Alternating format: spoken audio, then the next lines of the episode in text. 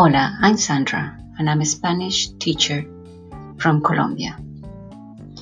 I thought it would be fun to do some podcasts to help you learn the colloquial Spanish from Medellin. I'm going to base the podcasts on scenes from the novela Loquito por ti, based in Colombia's 1960s, and it's about the struggles of a musician at the start of his career in Medellin. Okay, here we go. This is chapter one, Loquito por ti, a scene at the party where they're playing the twist.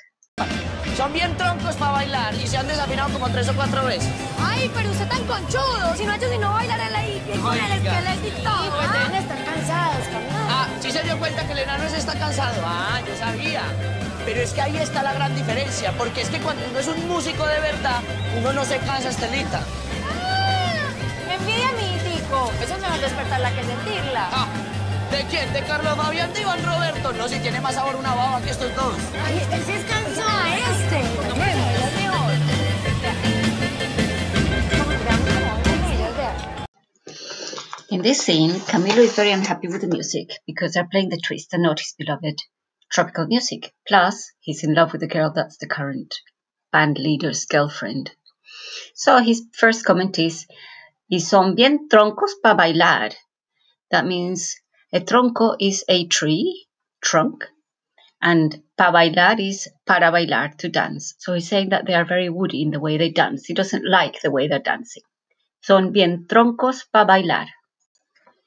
Then he says, se han desafinado tres o cuatro veces. They have gone out of key three or four times. Se han desafinado tres o cuatro veces. So the girl responds, ay, tiene envidia, mijitico. Mijitico is a term of endearment used in all sorts of ways. It can be mean the husband, the son, or any other in in the in the sense that it's a mijitico. Uh, it's a diminutive, so it's a term of endearment used for some other person. Um, it could be a husband or a friend or a son.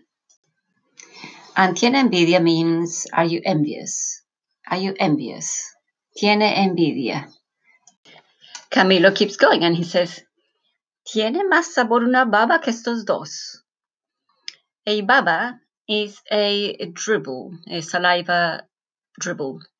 And so what he's saying very disdainfully that there is more flavor in a dribble than these two singers.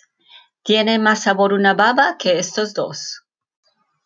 When, they, when he says uh, sabor, he means the musical flavor, the rhythm. They don't have the tropical rhythm that his beloved music has, rather than the twist. And finally, she replies, Usted si es cansón. You are so tiresome. Cansón, tiresome. So she says, Usted si es cansón. In Colombia, we always use usted.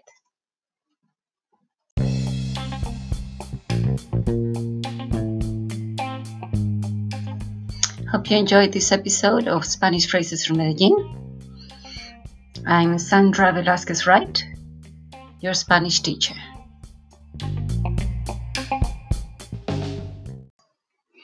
And with special thanks to my sister Ruby, eh, who sent me a link to this novella. And from it, I became inspired to do this uh, fun podcast.